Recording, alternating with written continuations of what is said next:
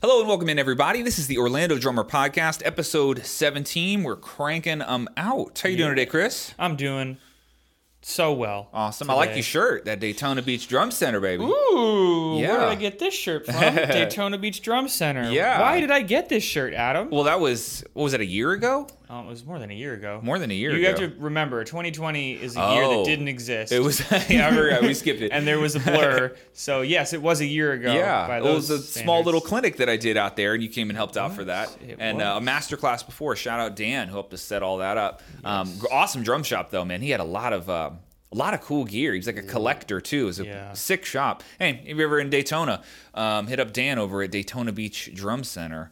And shout out for the T-shirt. I got one of those too. Yeah, get some, get some cool drums. Yeah, man. You hit a Barton kit there. That was pretty. He did. Yeah, there was a couple brands that he had of, of things that I'd never seen in person yeah. before. Yeah, it was awesome. cool shop. All right, so we'll start up the podcast with the ever famous loop of the week. Loop of the week. What we got? Uh, this week I decided to take a step back in time and do uh, the Jazz Quartet Volume One Ugh. loop pack, uh, loop two, okay. and I wrote here that this thing is full of piano riffs to just spark creativity Sure. through your practice. Sure, sure. Let's let him hear it. Jazz Quartet V1 Loop 2. Check it out.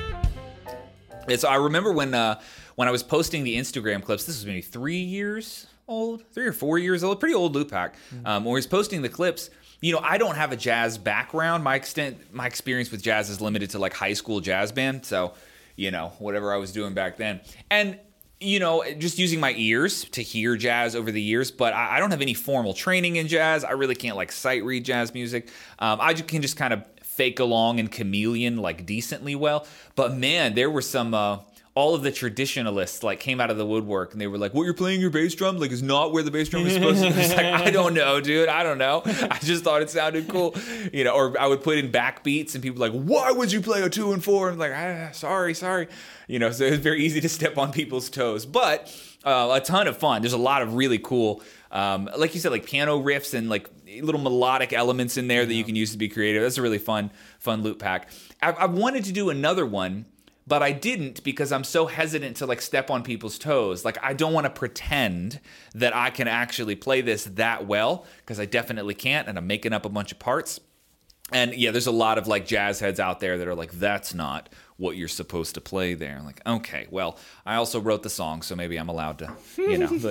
but yeah, Well, maybe you can learn some jazz. yeah and that's then- probably that's a real answer. I should just learn some jazz. Yeah, that's been e- the subject of every podcast so far has been Adam hates jazz, won't won't learn it, never learned it, will never learn it. Just yeah i don't know man it's um it's my initial interest in drums as a teenager was all of the aggression violence chaos rebellion all of those things that that are to do with drums and jazz is like not that in a lot of ways it's Yeah. way more like touchy it's a lot more finesse it's a lot more um, just delicate in a lot of ways which is what people love about it but I don't know, man. My like my like core attraction to the instrument is not that. I think that's why.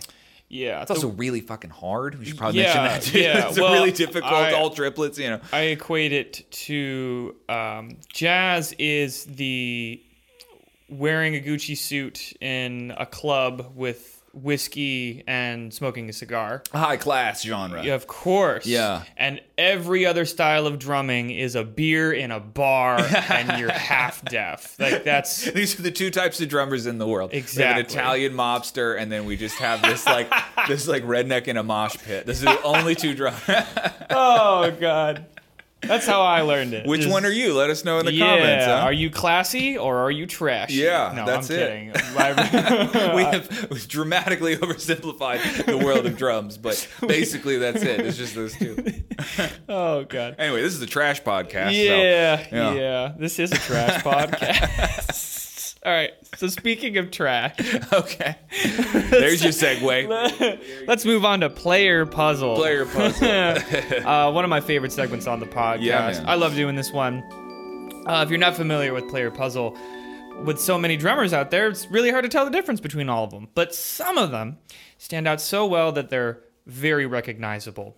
And player puzzle will provide three hints to see if Adam can guess who's playing, and we'll see if we can stump him. Last week, I know I stumped you with Eloy Casagrande. Eloy Casagrande. That was a good one. Gotcha there. You Good said one. Joey Jordison. Joey Jordison. Hey, the S on the sticks, man. That's so relieved that you got that wrong. But maybe today I'll lose, or maybe today I'll win All right. everything. well, let's find out. So, the first hint here today, when I pull it up in my notes, uh, I'm gonna listen to Sparkles. Sparkles. All right. Player puzzle one. Here we go.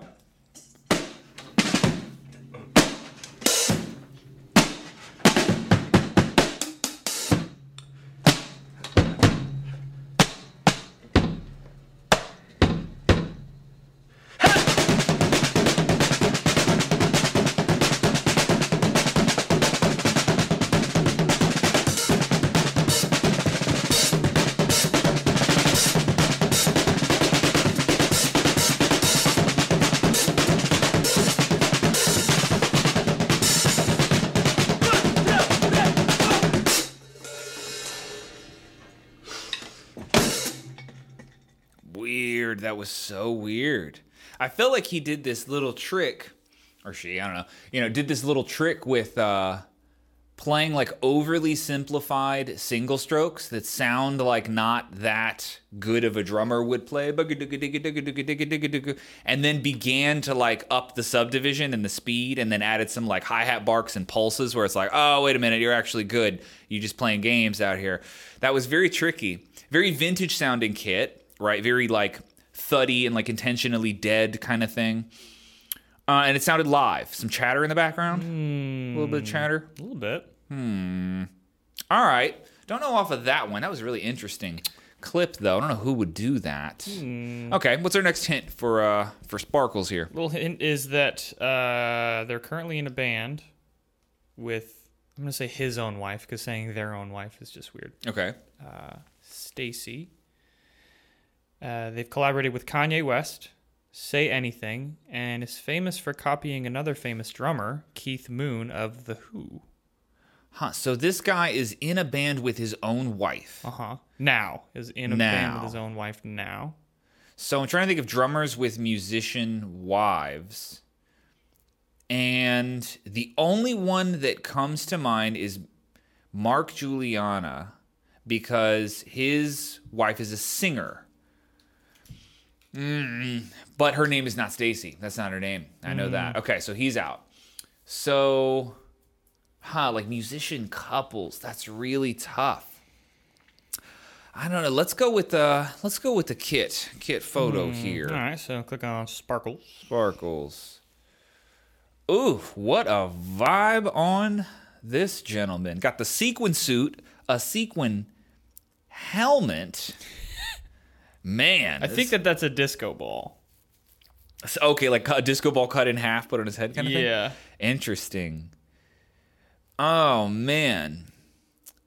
That's so tough. Okay, so we got like Rototoms up top. I can't quite get a brand off of the the kit. Man. Dude, I think I'm pretty well stumped on this one. I don't know. Oh man. I feel like I should know the wife one, but I really don't. Also I, with the photo.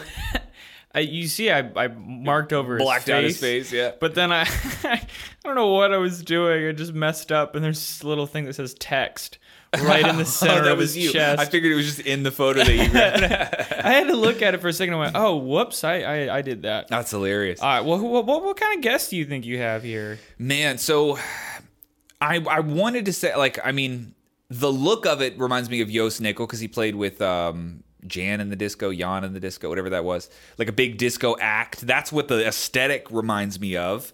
The wife hint leads me down like a Mark Guiliana type thing, but I know that's not his wife's name. And the playing is like super confusing. Super confusing. I don't know who would play that. I didn't get like a style off of that particular clip. So I don't know who plays a dead kit too. Mm, I don't know. I You don't have guess. a guess. You have to guess. You have to at least guess. Yeah, I see. The problem with just like guessing is I know I'm wrong. Like whatever Well, drummer yeah, I pull yeah, up is you- definitely wrong. Yeah, well, I mean, you can just take the L. I don't think have to I have guess. to. I think I have to. Yeah, So you're taking the L. I'm taking the L. All right. So the drummer in question is currently in a band with his own wife, Stacy King. Okay. Is famous for copying another famous drummer, Keith Moon of The Who, Okay.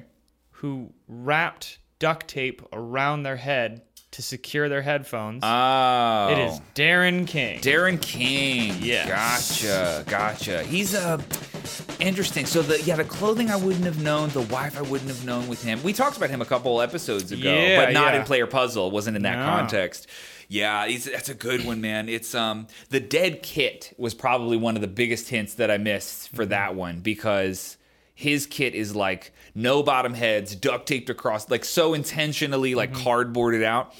Interesting. That was a really good one for sure. Mm. It's also I'm so used to hearing him in the context of mute math, right? That like Yes. removing him from that is sort of you just get like this dead kit funk sound that I didn't quite tie into him. That's a good one though. Yeah, yeah, he's uh he's not brand loyal to any sort of drum manufacturer. He is cymbal loyal though. He plays Istanbul cymbals. Istanbul. Okay. Uh, and then uh, yeah, he's done so many projects that l- listening to his drumming, it's it's so uh, distinguishable from so many other drummers. Do you He's know awesome. um, anything about the project with him and his wife? That's always interesting. Uh, when it's called couples- Sucre.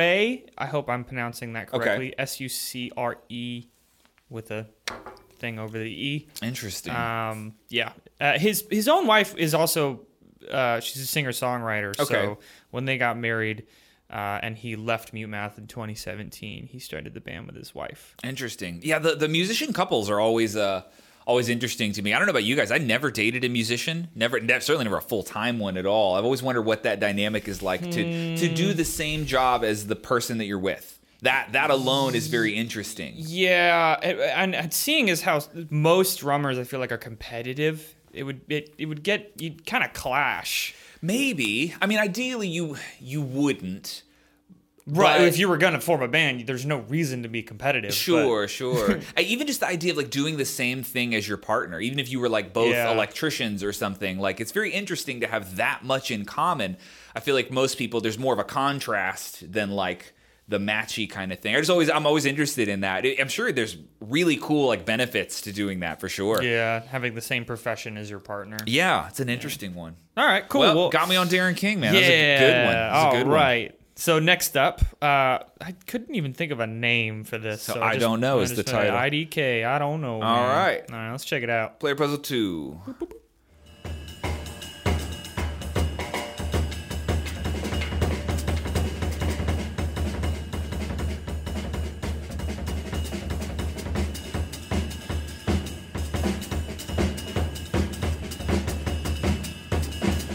Ooh.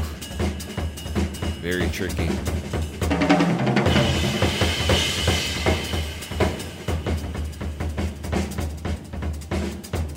Think I know this one.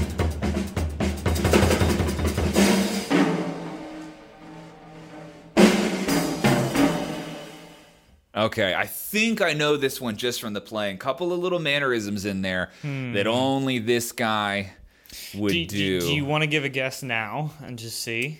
Um, well, I don't. I don't want to ruin it. I'll do initials because I don't want to ruin it for anybody playing at home necessarily, in case they're on the fence. My guess is MG. That's my guess, and this guy is a very high level jazz, but it's also tied in with like kind of I, I, maybe like funk hip hop somewhere in there. There's like an influence of that. But the way he implements it into like this jazz substrate is very specific. And there were a couple of little mannerisms in there that like, ah, that sounds exactly like something that this guy would do. So MG, those are the initials of the drummer. That's my guess as of now.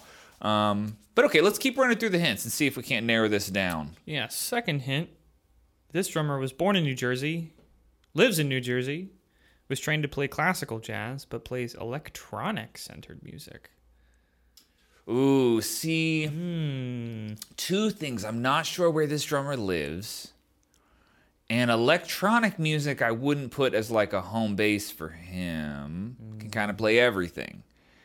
This particular drummer. So maybe I'm going down the wrong road there. Maybe. Not Could be. sure. Well, okay, our kit photo will help because we can get some brands going. I at least know what this guy plays, I think. Mm, All right. Okay. okay. Go ahead. Okay, Gretsch. That's in line with what I'm thinking, for sure. The very simple setup, for sure. Ooh, DW hardware is throwing me off. Is that DW? Oh yeah. Look at that. It could be bar. It looks like it's at a gig. The sticks are Vic Firth, but black. What is the black Vic Firth model? Huh.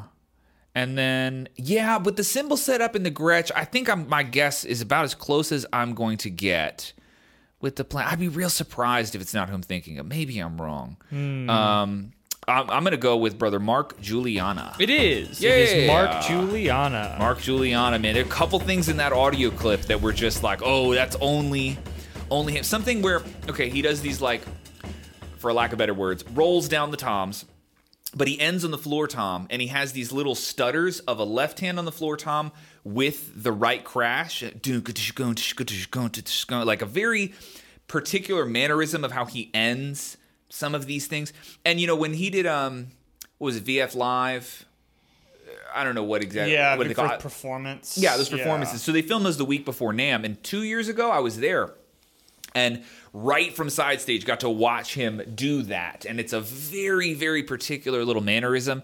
And then, yeah, I don't know, like I was saying, like something about like this this funk hip hop blend that he's able to sneak into jazz playing is really really easy to recognize. Um, so yeah, that was a that was a good man. It- it's one of those people. If you're at all familiar with his playing, it's kind of hard to hear him and, and think it's anybody else. It's Yeah. so specific, but that was a really really good one. And funny that we uh, mentioned him with the wife musician in the earlier one, right? Yeah. that I was like, a- oh no, he's on the right track. funny. Yeah, Yeah. really, really funny. Yeah, his wife's uh, an amazing singer, but cool. Two good uh, player puzzles, and you're uh, one of two. Two weeks in a row.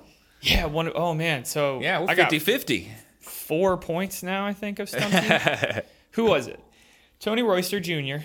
Aric Improta Eric and Proda. was the weird when you got me on. Uh, Eloy Casagrande last week, and then Darren King this week. Yep, absolutely. I need to study up on all of them, Apparently, Oh, of course. Yeah, we got plenty more to go. Oh, yeah. All right, cool. That'll end it up for player puzzle. Cool, man. Had a lot of fun with that one. Oh, yeah. Good way to introduce the podcast with that segment. Move on to accent or ghost. Cool. Uh, this is a piece where we get Adam's view on many aspects of the drumming industry at large. And at the end, we'll get an approval, an accent, or a disapproval, a ghost. Cool. So, what do you think about looking to the past to learn about playing the drums? Yeah, that's a weird one for me. That's a weird one for me because I am one of those drummers who, when I grew up listening to drums, my interest was always in what's popular now. So, like, you know, for me, when I was in high school, it was like what albums came out this year, what bands are like relevant and cool and modern right now. I never, ever had a phase. People are going to hate me for this. I never listened to Rush. I never listened to Zeppelin. Um, you name the old classic band with all these parts that influenced everything we know and love. I never had a phase where I listened to them. I, I, I yeah, I seriously, I'd have a really hard time playing a single part or recognizing a part from any of those classic bands at all. You know, I never had this idea that um, that drummers like that weren't valuable. I always knew that, of course, the things that we play came from somewhere. Um, but as far as like, as far as my personal interest in in rhythmic expression, you know, it's always been more interesting to me to, to think about where we're going and what's being done now than to look back and say, how did we used to do it, right?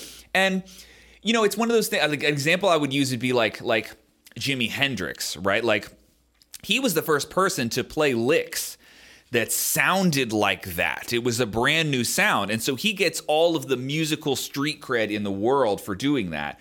But if you were to hold him against like Mateus Asato, who is one of the greatest like modern living guitar players on earth. You just go to his Instagram, I'll put it on the screen. Absolute freak. Yeah. You know, th- there is no question of who is technically better at guitar. That's not really up for debate here, right? But we're also talking about two different ways to value playing, right? Like, has Mateus Soto like like impacted the music industry in the same way? Like, no, probably not, right? Like, there's so very very different values.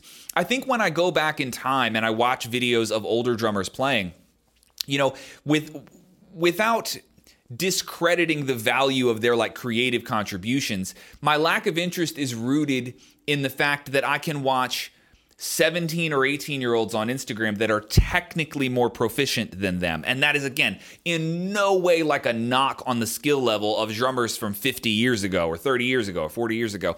It's more so just that I'm I'm interested in the technical progression of the instrument. And of course, technically things are progressing at a way faster rate just like technology now than they were a long time ago, right? And this is also this is a product of the internet. Like what happens when you raise a musician with access to all of the drum information in the world all of the the rhythmic information that they could ever need? When you introduce them to that at age 12 and they're raised with an iPad next to their drum set you get a different level of musician by the time that drummer is 18 or 25 than you would have if they had to like catch a bus to the music store and buy whatever book happened to be there, right? I mean, if you go pre internet, the exchange of information was very, very different. It was much slower, right? So, this is why there were less incredibly talented, proficient drummers a long time ago, right? And now it's like you just open Instagram and you see these absolute freaks, and there's like more and more and more of them.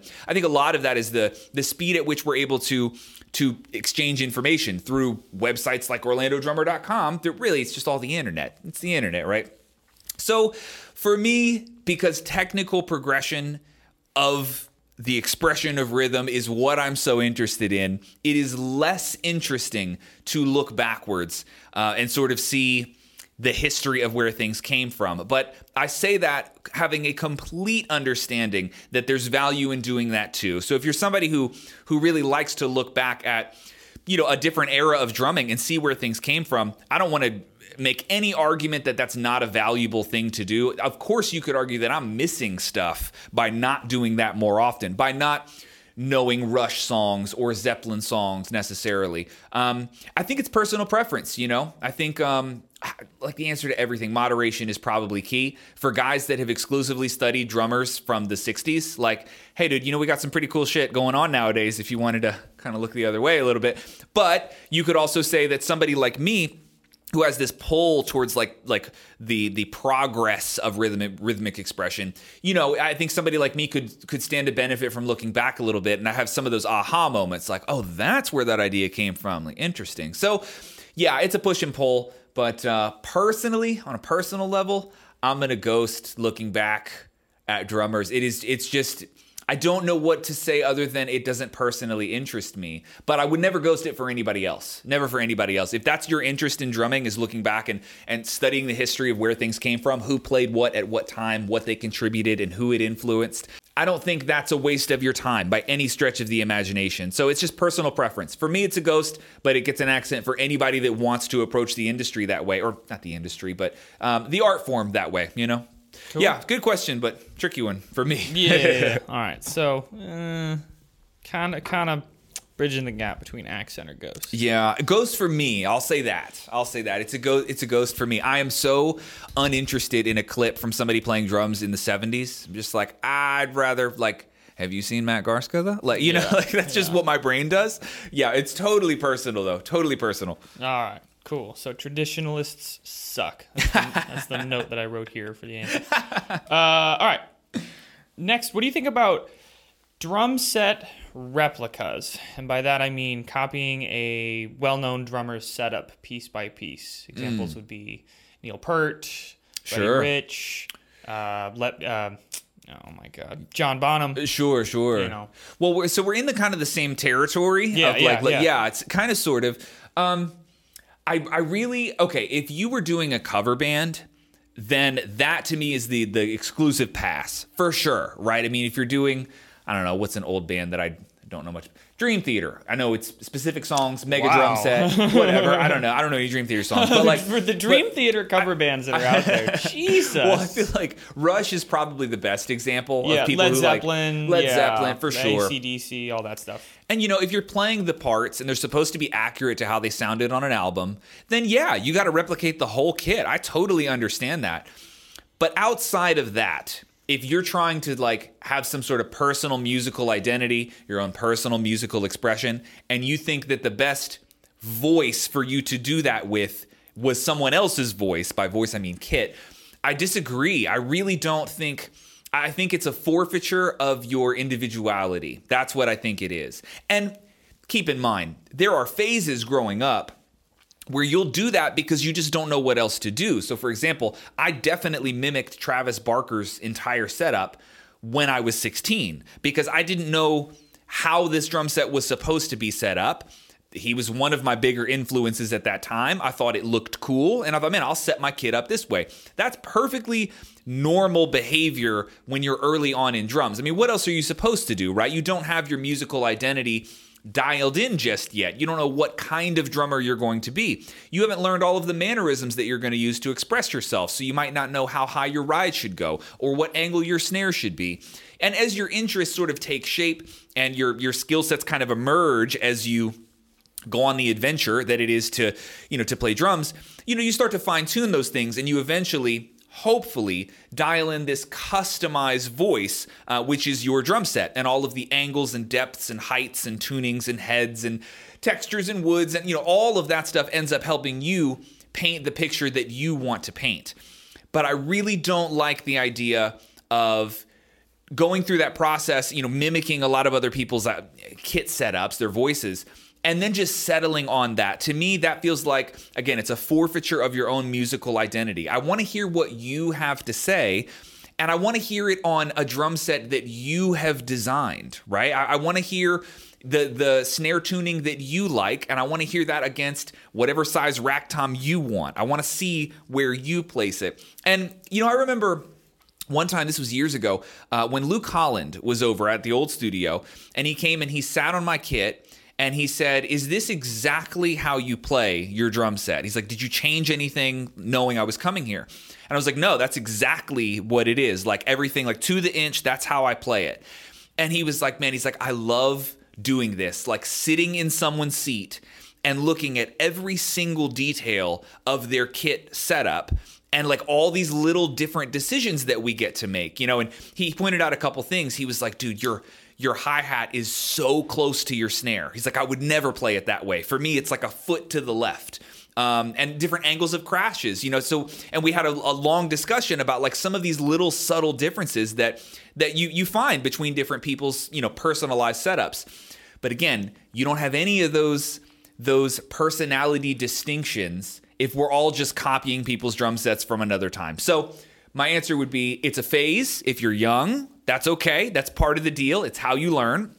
But I would hope that we graduate to some point of musical identity, right? You're supposed to be honing in on uh, on your own personalized setup, and by the time you're I don't know, let's just say 10 years into playing drums, I sure hope you're not copying someone's exact replica of a setup. I hope that's not the case. Um, so, yeah, I would say early on it gets an accent, but for the most part, if we're talking about mature seasoned musicians, hard ghost. Don't do that. Don't do that. It's a forfeiture of who you are, right? That's my opinion. All right. Ghosts all around. It's a, it's a spooky podcast today. all right, that'll do it for accent or ghost. All right. Cool. That'll move us on into Sleeper Spotlight. Sleeper ooh. Spotlight. Wake up, everybody. In this segment, we introduce a drummer that y'all are sleeping on. All right? And then we'll get Adam's opinions, impressions, and constructive criticism, if any. Okay. Hopefully not. Some killer drummers this week. All right. yeah, First hard to do criticism when they shred this hard. Well, I, I, I feel like I mean, what am I supposed to say? yeah, You're awesome. yeah. Like, If, half if, of if we forced you to pick out something negative for each of these drummers, I Sure, mean, you, sure. you could Yeah, could trash talk all day and just ruin their day. You're talking about their clothes and shit. But drumming wise, the carpet in this room is horrible. they shred. uh, all right, cool. So first up is Rob Avsharian. I'm butchering that. Okay, it'll be on the screen. Yep, Jetpack Boy on Instagram. Only 900 followers. Okay. What's up, Rob? What you got? What's up, Rob? Clip number one.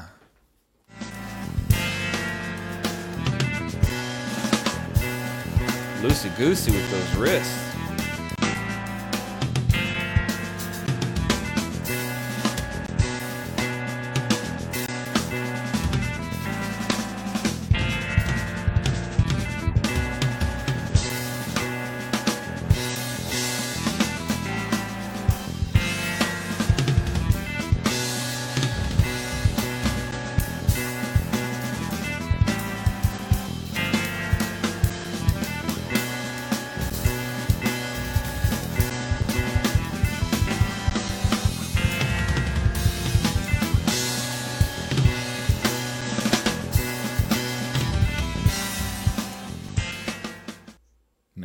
That kit sounds so good. Man, those toms are absolutely dialed. Everything sounds killer. Surprisingly good mix, man. Um, and it's it's also so weird. He holds the stick so low. I never understand how people do that. Isn't that weird? Like that. It's I do that, yeah. You hold you hold that far back. I have enough. Of, my fingers are long. And That like, has something to do with the, the, lanky big, fingers. big hands. It, it's still. I mean, you've got enough control up at the top of your first three fingers. So Yeah. You don't really need that much when your hands are that big. Yeah, and there's a lot of high level pro drummers that do that. So it's Yeah. certainly not like a like a good or a bad thing. It's just interesting to me because it's so uncomfortable. I also have very tiny hands. I have weirdly small hands. Mm-hmm. Um, so maybe that has something to do. Yeah, you're right. Like maybe the the length of finger has to do with like your the- ability uh, to do that. Just the length of, I mean, the overall length of your arm and your fingers and your hands. and reaching into the camera, but it, it, for some reason, you don't want to move the, your arms so much because there's a lot of energy being spent moving this much mass, Sure. this far. You want to keep your elbows in, so Oh, so you keep the reach by holding back a little bit. Yeah. Yeah. And it's such a minuscule difference in the fulcrum that maybe it's just something you could get used to. Like if you decided Yes. to hold further back, you would just, you know, acclimate to that. But he holds particularly far back on the stick. Yeah. But man, some of his um the the smoothness of those like Swiss Army triplets or the, the flam work off the ride. I don't know if he went full bludgeda, but like in that that realm, man, very very smooth. And um, the the kit just sounds so good. I love this kit sound. Really like warm, but not not muddy warm. Like a lot of clarity for ha- being that that that much low end. That was awesome. So that was from Rob, and let's do one more from him. yeah. All right. Ooh, a little artsy video here.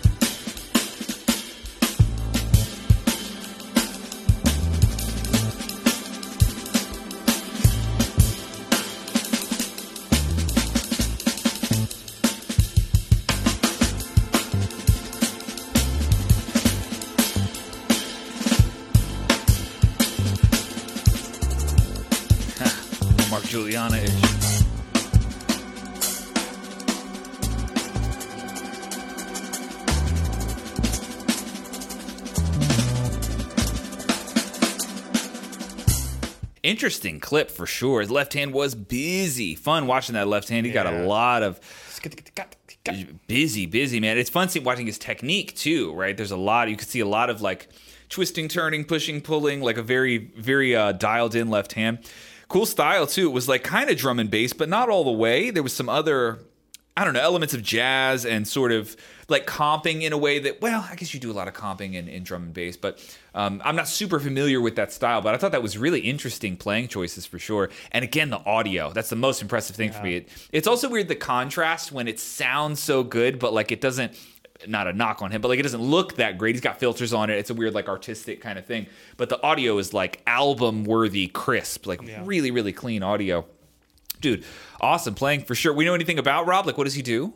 Uh, no, I mean just plays drums and Just playing drums has on a good Instagram. time. Yeah, Goodness. on- only has about 900 followers. Man. So let's get him up to 10k. 10K. by tomorrow. 40,000 by 9 8. That'd be sick. Yeah, you why just not? gained that in a day. Yeah. Oh my god. But man, I, this is why I love this segment. Like, how in the world do people not know? Like, he's an excellent drummer. Like, very, very good, man. That was awesome. Cool. Well, yeah, go follow Rob, man. Um, Instagram's on the screen. Check him out. Sick player, dude. Absolutely Yeah. sick. Jetpack boy. Moving on to a toy drummer, Andrew toy Toy, Andrew with Toy. 1,400 followers. Okay. Let's check him out. All right. First one from Andrew.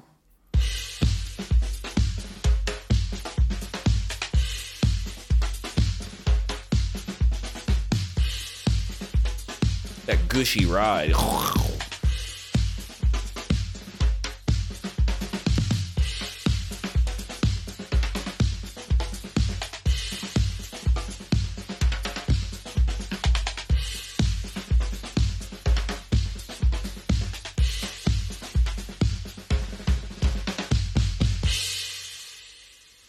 Man, how gushy is that ride? That's a good sounding ride, man. Also, what I'm most impressed with is like how you can play something that musical with four snare drums. I feel like if I sat down at this kit, like any kit with four snare drums and like play something using all of them that actually sounds good. Like, I don't know. I'm used to one. I just used the one. So, that was really impressive for sure. Um, also tricky to have all of the backbeats with the right hand in the floor tom position. I feel like that is a mannerism I'd have to work out. Like there on two and four, like to the right and low, like interesting. So I feel like he's definitely put in some time into this setup. But I thought that was really musical and a pretty impressive use of four snare drums. I don't think I could sit down and just make up something that musical with that setup. So I feel like he's invested some time here and um, really impressive, man. It sounded sounded absolutely killer. Good audio again too. Good yeah, audio yeah, guys today. Killing it, killing it. It was sick. Yeah, got one more from Andrew. Okay, second one from Andrew.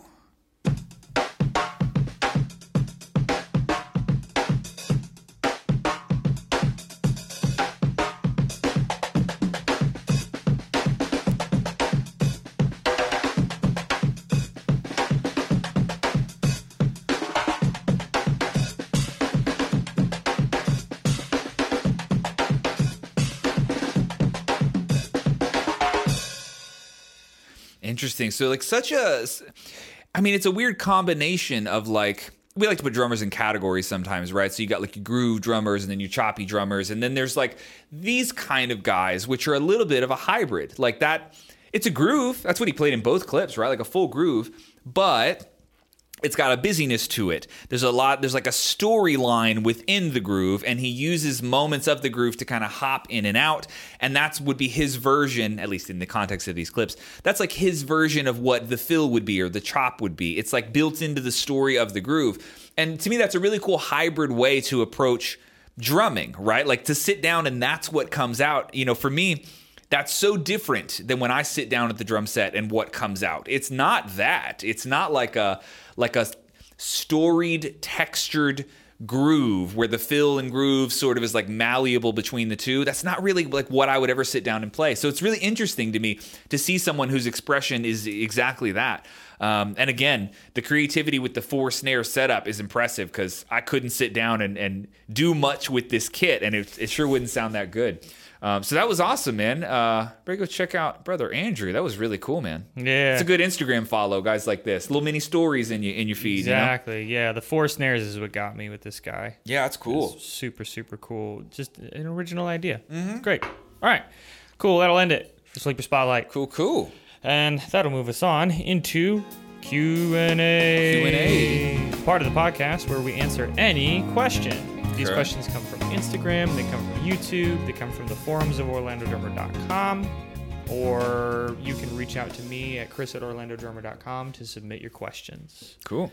All right, first question from Benny Sia. That's B3NNIE E dot Sia. Asks Okay. Hi, Adam. As educators, how do we make effective lesson plans and manage different students' progress? Ooh, loaded question for sure. Mm-hmm. But okay, let me, let me say it this way. So, Benny. Okay, there is there is a problem I see that sometimes very high level drummers have, drummers that are naturally talented, and let's just say, for a lack of better words, you know, when you're really talented, like you don't have to try as hard to be as good because you're talented. It came easier to you. And we can all think of drummers that go in this category. Of course, we all have our own natural talents, but then there are the freaks among us who are just supernaturally talented or however you want to describe it. And I find sometimes that when those drummers get really, really good and then they try and teach, sometimes, sometimes they are the worst teachers because they don't have an ability to go back and assess what they did that got them to their current skill level because they might not have had to have done that much at all, right? Or at least what they had to do was so minuscule compared to what someone else has to do. You know, we all have different paths to becoming, um, you know, skilled drummers. Some people, it's just easier than others. Life's not fair. That's just kind of how this works. And so for me, I find when you have a really, really good teacher, oftentimes what you find is it's a person who has an ability to reflect on how they learned things. They can remember when the light bulb went off for them because it wasn't always on. For some people, if you're that talented, the light bulb was just on the first time somebody said, "Hey, try this." We're like, "Oh, I get it," and then you just you just kind of go from there. For a lot of people, and in my opinion, some of the best teachers, it wasn't like that. You know, you had to you had to really work at understanding or wrapping your head around different analogies, different metaphors, really getting in the weeds of the study of rhythm. And then you kind of have these little landmarks where you're like, man, when somebody explained it to me that way, then it clicked in my head. And then when I played this part this way, or this exercise from this book this way, then it all clicked and I started to understand. And as you can look back, reflect on your own musical experience, you know, and, and kind of catalog what those moments were and how they impacted your drumming that to me gives you a really powerful like teaching arsenal.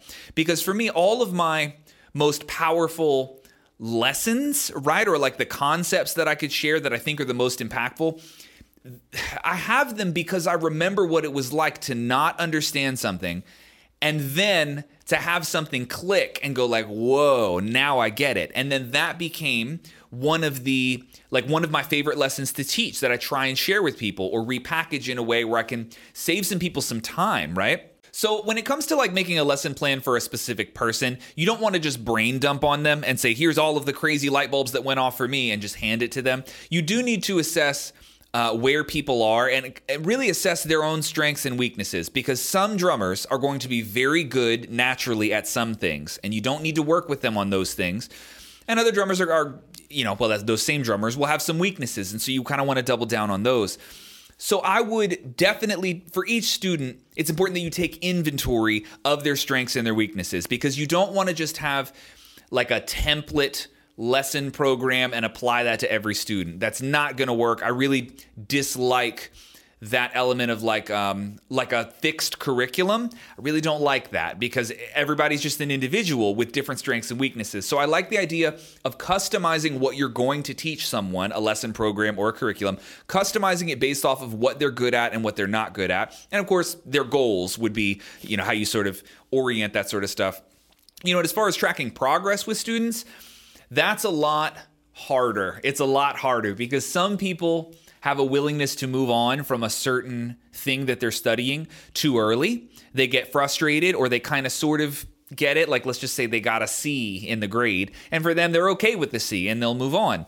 You know, it's your job as an educator to, to really tell them, you know, is the C really acceptable or do you want to get an A before we move on, right? So, uh, a lot of times as an educator, you have to implement some or you know force a little bit of patience on some students and go look you're not quite ready to move on from this topic. I know we've done it two weeks in a row and i know you've practiced it a lot but it's not quite there. So tracking that sort of progress man that's a that's a a difficult skill to work on as an educator. A lot of finesse involved there, especially if you have students that get frustrated or a little bit impatient. Uh, so helping them through that is is really difficult. But my my overall advice to this how do you develop lessons for people how do you track their progress you know the more personalized and customized you can make it the better it's going to be you know i would say avoid that trap of thinking you can design a curriculum that's going to work for everyone that's really not how things work and we've run into this problem on the site before people will will log on and they go, What do I start first? And I'm like, Dude, I have to know so much about you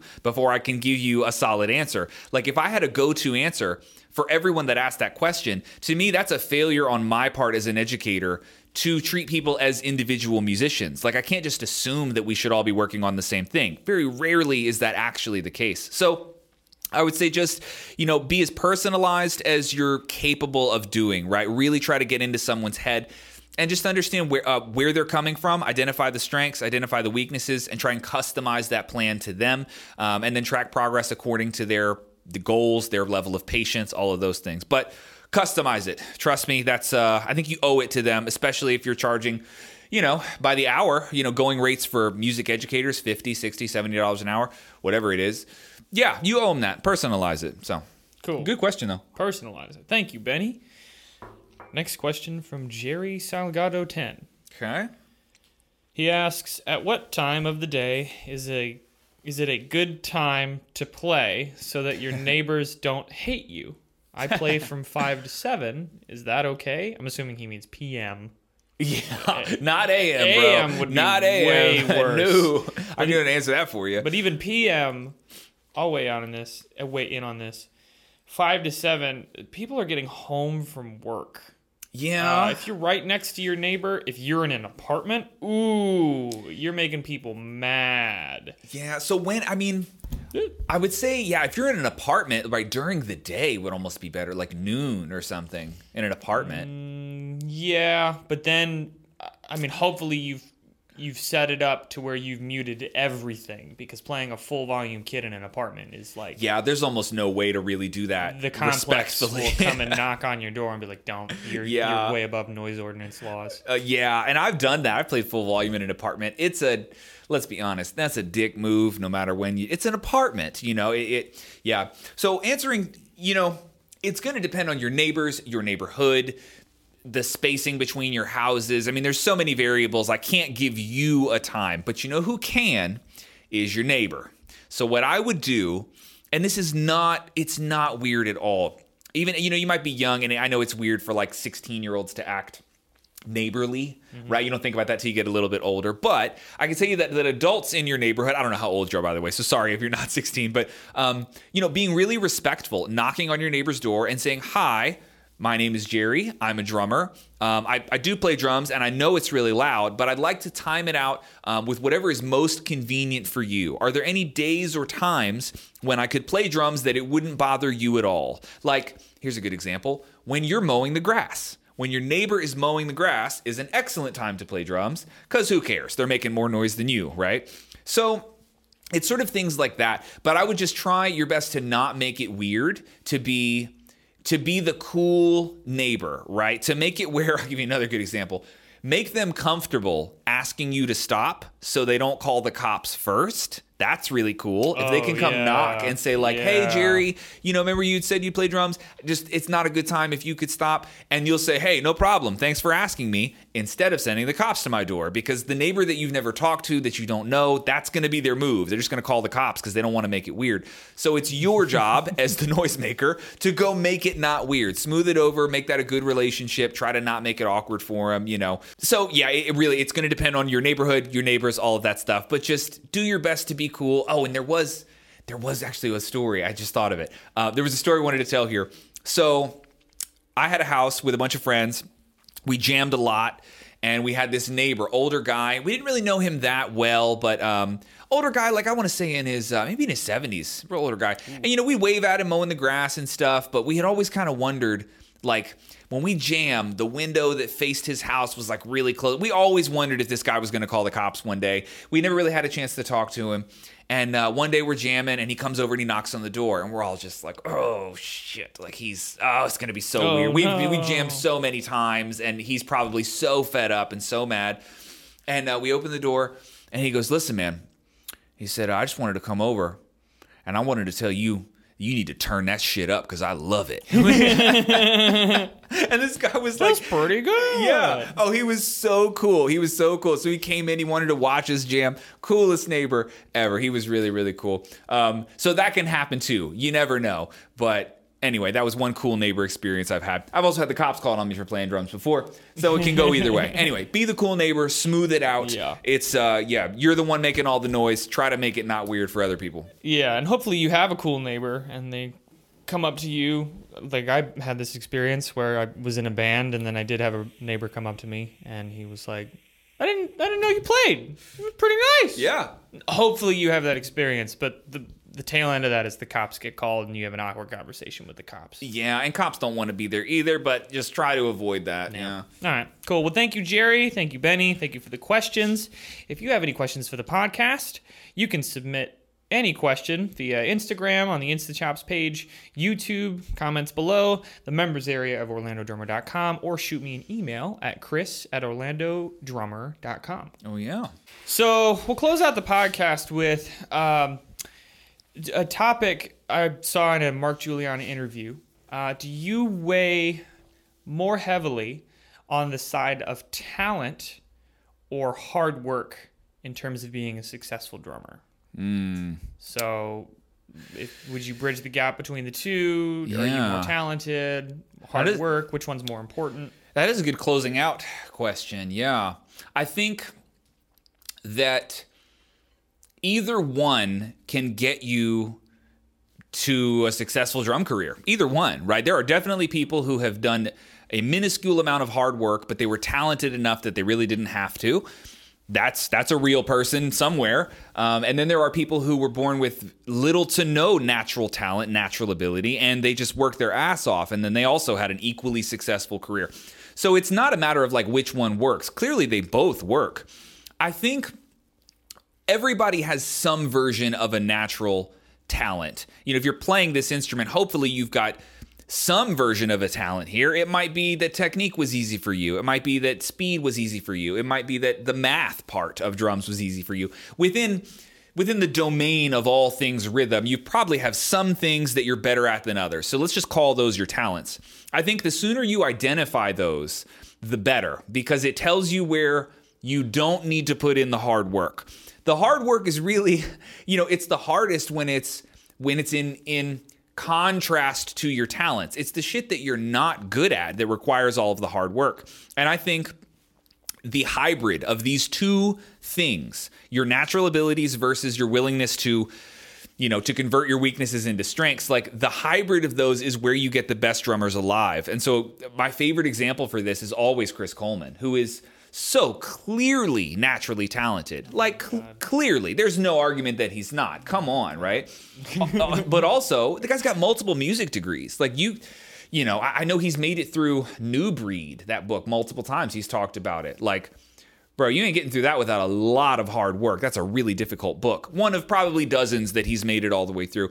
You know, so it's it's those kind of people that I like to use as an example where one does not negate the other.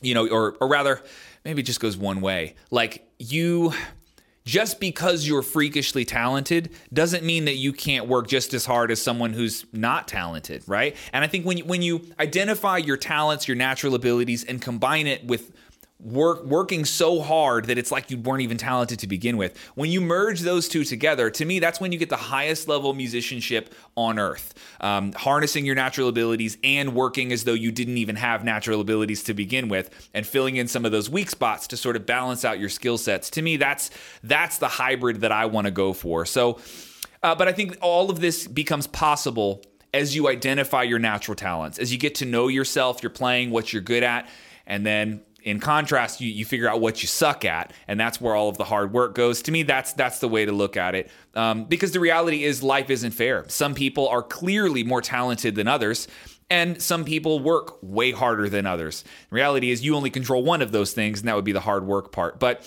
you can do this strategically. The better you get to know yourself, your strengths, your weaknesses, you can appropriately place all of that effort um, and fill in the gaps to make yourself a more well-rounded musician. But it's a good question, man. We could go a hell of a lot deeper on that one, but very, uh, very good question for sure. I think some people don't think about enough. Yeah, yeah, yeah. yeah. Cool. Well, all right. Thank you, sir. Good podcast. Hell yeah. This has been episode 17 of the Orlando Drummer Podcast. We will catch you guys next week. Yep. T- take it easy. Bye. Bye.